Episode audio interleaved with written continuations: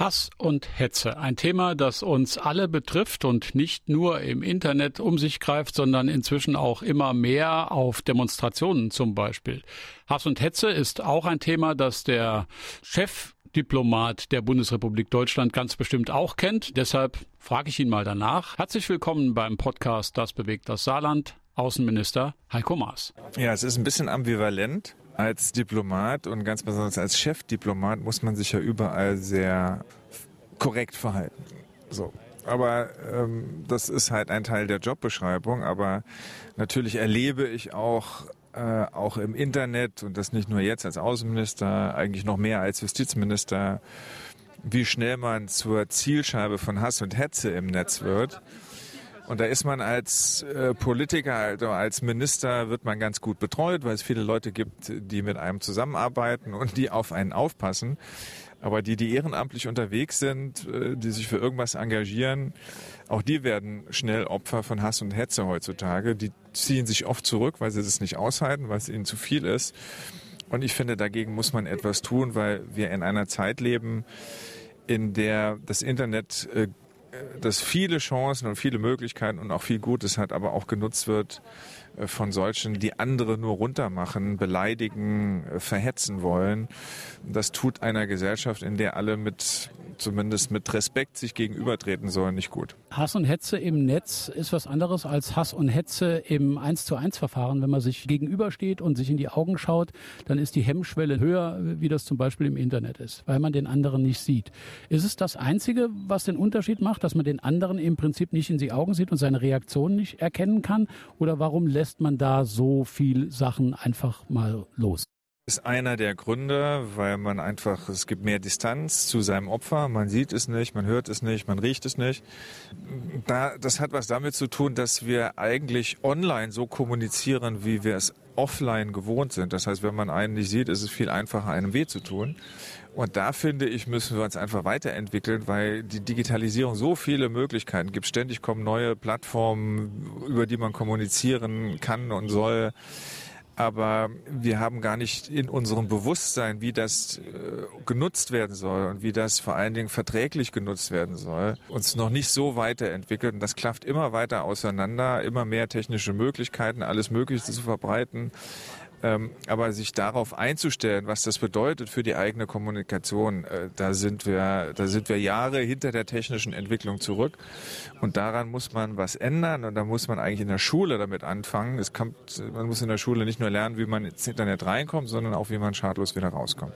Sie sagen es, wir sind weit hinterher, hinter der technischen Entwicklung. Ähm, oftmals kann man Hass und Hetze begegnen, indem man stur sachlich bleibt. Dazu kann man in der Schule schon mal lernen, wie man richtig argumentiert, argumentative Fehlschlüsse erkennen, auch so ein bisschen das Whataboutism erklären lassen und damit auch mal ein bisschen umgehen. Sind wir in der Schule da zu weit hinterher, weil wir die Möglichkeiten nicht sehen oder haben wir das Problem als solches noch gar nicht erkannt? Also ich glaube schon, dass das besser geworden ist, auch in den Schulen. Es ist allerdings sehr unterschiedlich, muss man ehrlicherweise auch sagen. Es gibt Schulen, die das ganz vorzüglich machen, bei anderen ist es nicht so ein großes Thema.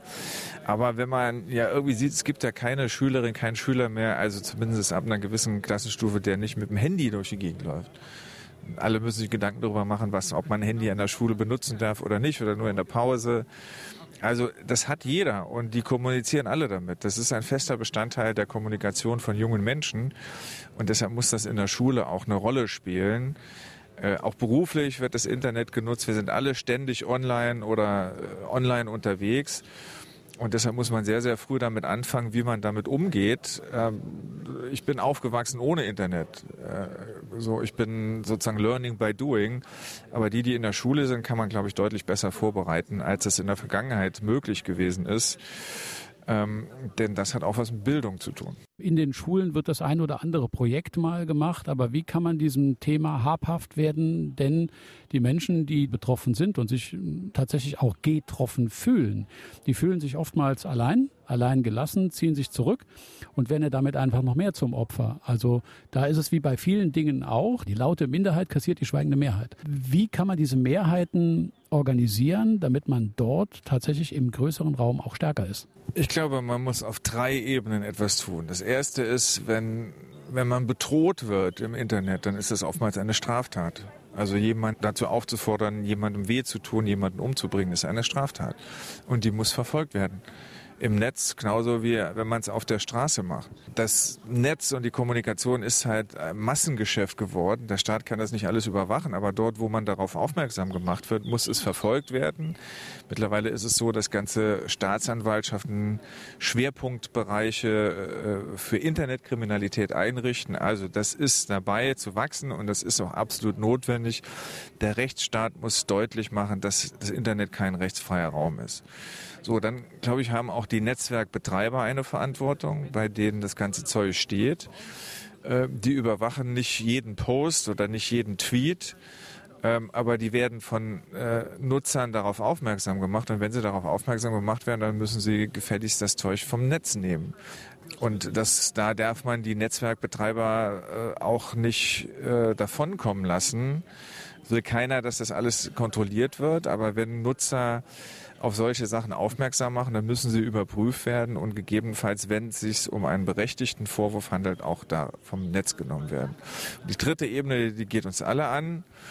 Ähm, überall dort, wo wir feststellen, dass Hass und Hetze verbreitet werden, wo diskriminiert wird, kann jeder etwas tun, indem er die Klappe aufmacht und nicht schweigt, nicht wegsieht und damit zum einen dem Täter, sage ich jetzt mal deutlich, macht, hey, das lassen wir dir so nicht durchgehen. Es gibt Widerspruch, wenn du dich so verhältst. Aber auch genauso dem Opfer von Hass und Hetze deutlich machen, hey, du bist nicht alleine. Es gibt andere, die sich vor dich stellen. So, und wenn das, wenn die drei Dinge auf diesen drei Ebenen zusammenkommen, dann glaube ich, wird sich auch das Bewusstsein insgesamt verändern. Und dann wird man auch denjenigen helfen können, die das Opfer von Hass und Hetze werden und die, die alleine sind, die irgendwo ehrenamtlich tätig sind äh, und äh, die man eben nicht alleine lassen darf. Rechtsstaat, Betreiber, Gesellschaft, ähm, das ist ein, ein, ein Dreiklang. Wer gibt da den Ton vor? Ist es der Rechtsstaat? Sie haben es versucht mit dem Gesetz. Das ist mehr oder weniger gut gelungen, beziehungsweise wird von den Betreibern mehr oder weniger ernst genommen und die Gesellschaft wundert sich und hetzt munter weiter. Ja, also das wird auch dauerhaft äh, der Fall sein, dass wir uns mit dem Thema beschäftigen und dass wir auch darauf reagieren müssen. Wir müssen sehen, wenn es Dinge gibt, die durch die bisherigen Gesetze nicht abgestellt worden sind, dann muss man sich überlegen, ob es andere Möglichkeiten gibt, äh, dem ein Ende zu setzen. Das ist nicht ganz so einfach, denn ehrlich gesagt nicht alles, was so verbreitet wird und was man selbst als eklig und böse empfindet, es ist nicht immer gleich strafbar. Das ist nun mal die Meinungsfreiheit. Meinungsfreiheit gibt es nur, wenn sie auch wehtut. Das gehört auch dazu und es will auch keiner, äh, dass es eine Meinungspolizei gibt, aber es gibt eben Grenzen und die Grenzen, finde ich, sind da, wo die Strafbarkeitsgrenzen verlaufen. Wenn man diese Grenzen überschreitet, dann muss auch der Staat tätig werden gegen jemanden, der sowas ins Netz stellt. Hat der Staat beim Thema Meinungsfreiheit dem Bürger vielleicht ein bisschen zu sehr frei Lauf gelassen? Naja, der, der Staat kann den Bürger nicht äh, überall bevormunden, das soll er auch nicht. Die Leute müssen von ihrer Meinungsfreiheit selber Gebrauch machen der Staat hat lediglich den, die Aufgabe, diejenigen, die unter dem Deckmantel der Meinungsfreiheit Straftaten begehen, äh, darauf hinzuweisen, dass das mit Meinungsfreiheit nichts mehr zu tun hat und sie dafür auch zur Rechenschaft zu ziehen und damit im Übrigen diejenigen schützen, die, die da unter Missbrauch der Meinungsfreiheit äh, zu leiden haben, indem sie bedroht werden oder was auch immer. Also diese Grenze muss der Staat ziehen. Und innerhalb der Meinungsfreiheit gibt es vieles, was nicht schön ist, was böse ist, was auch ekelhaft ist, was aber vom Staat nicht verboten werden kann und auch nicht verboten werden darf, sondern was wir in unserer Gesellschaft selber hinkriegen müssen, nämlich dass wir uns möglichst mit einem gegenübertreten, nämlich mit Respekt. Das ist bedauerlicherweise nicht immer der Fall, das wird auch in Zukunft nicht immer der Fall sein, aber das ist eine Aufgabe, auf die eine Gesellschaft hinwirken muss.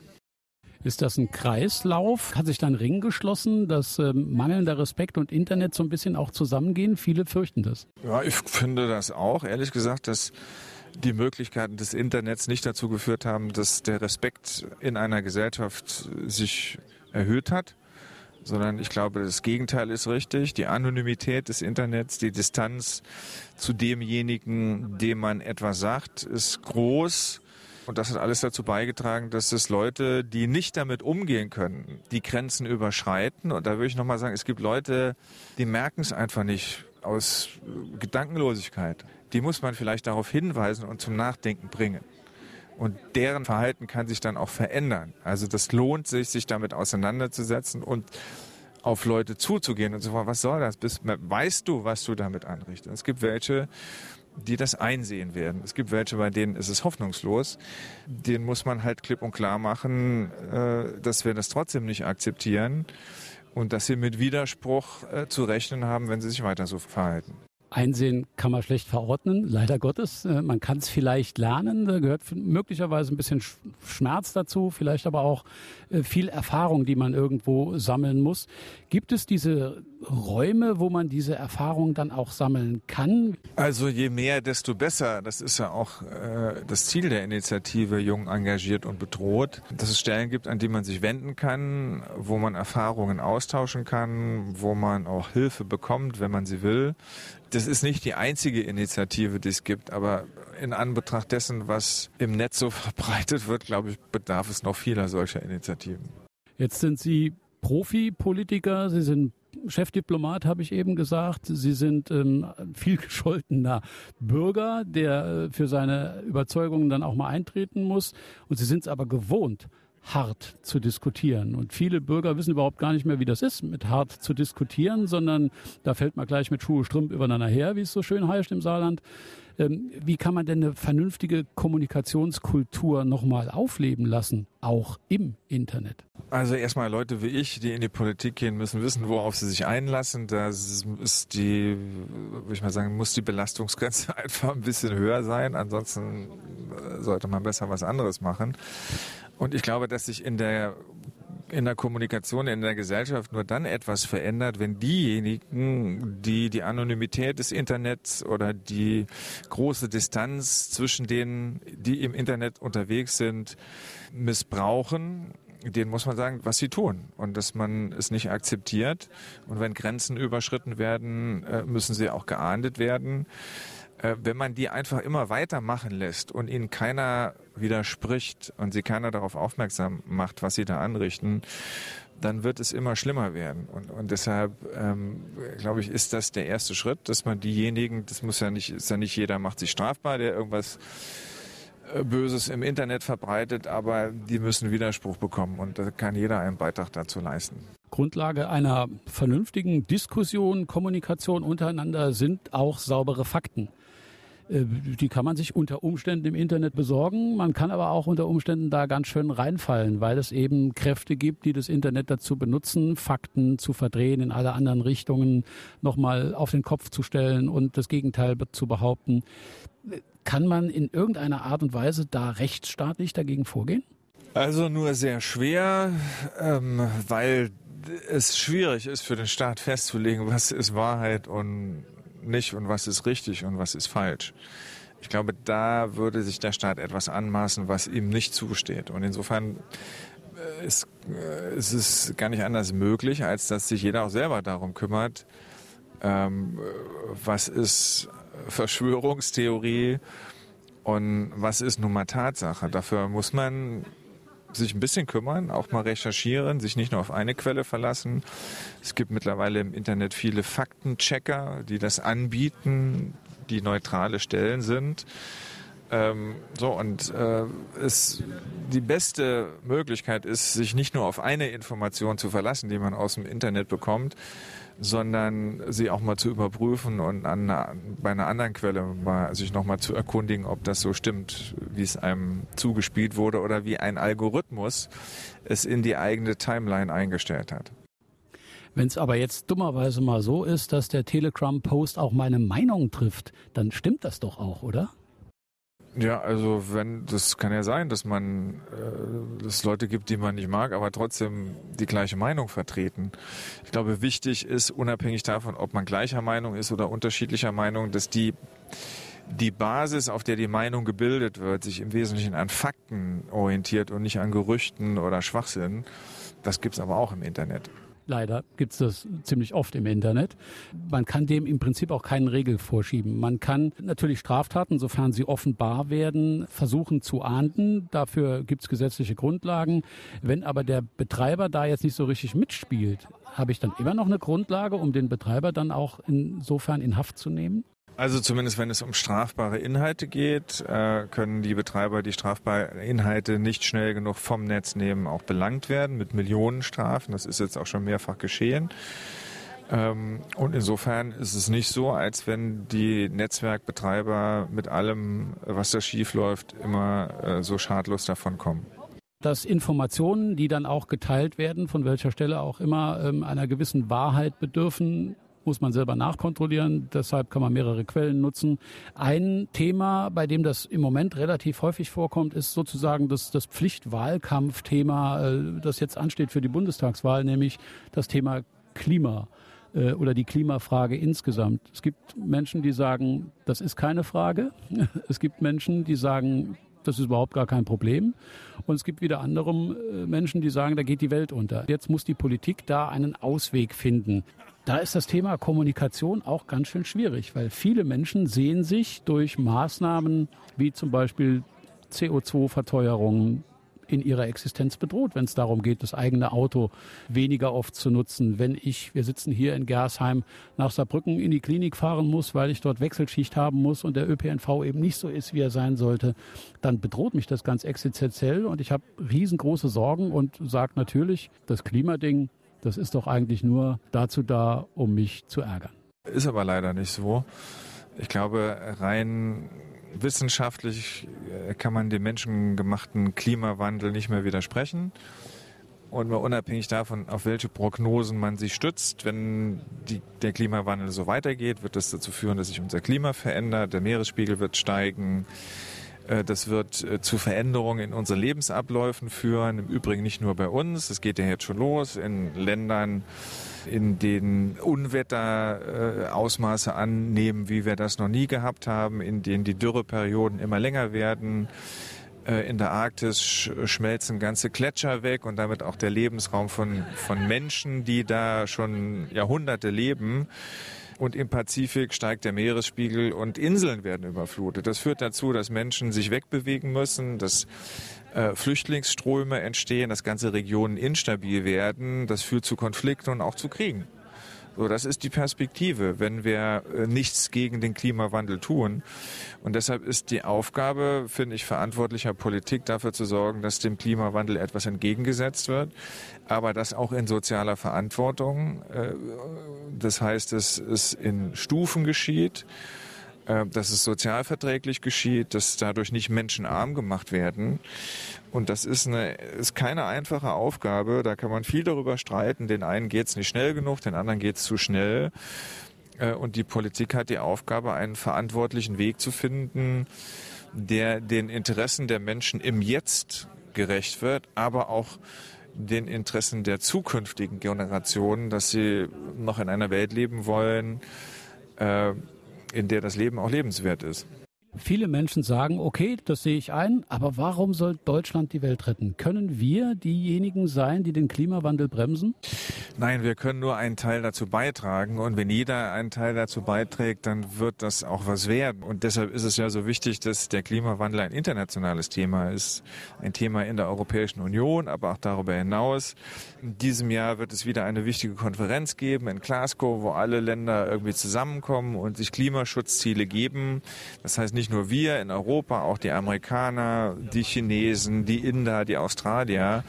Äh, wir müssen einen gemeinsamen Weg finden, denn es nützt nichts, wenn einer alleine äh, seine Klimaschutzziele so ambitioniert beschließt, dass er seinen Teil dazu beiträgt, aber um ihn herum die nicht, dann wird der Klimawandel so weitergehen äh, und dann werden die einzelnen nationalen Maßnahmen auch wenig nützen. Es muss einen internationalen Plan geben, nur dann führt es zum Erfolg. Da wird es den einen oder anderen geben, der sagt, gut, okay, dann sollen die Inder mal anfangen. Also äh, wir haben ja schon angefangen. Insofern können die Inder gar nicht mehr vor uns anfangen.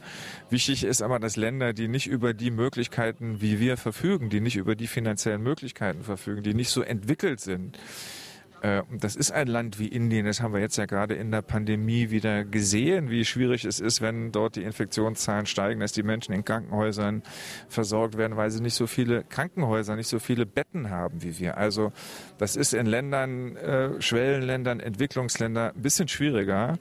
Und deshalb haben wir uns ja auch in den Industrieländern verständigt, dass wir mit vielen Milliarden Euros das, was die Entwicklungsländer alleine nicht packen können und was sie nicht alleine zum Klimawandel beitragen können, dass wir ihnen dabei unterstützen müssen, weil es kommt letztlich uns auch zugute in den Lebensräumen bei uns, in denen wir hier leben. Ich sehe, es gibt einen Zusammenhang zwischen jung, engagiert, bedroht, Hass im Netz geht uns alle an, das Klima geht uns auch alle an und es ist tatsächlich so, wir müssen gemeinsam miteinander reden und zwar nicht nur die Gesellschaft, sondern die Gesellschaften.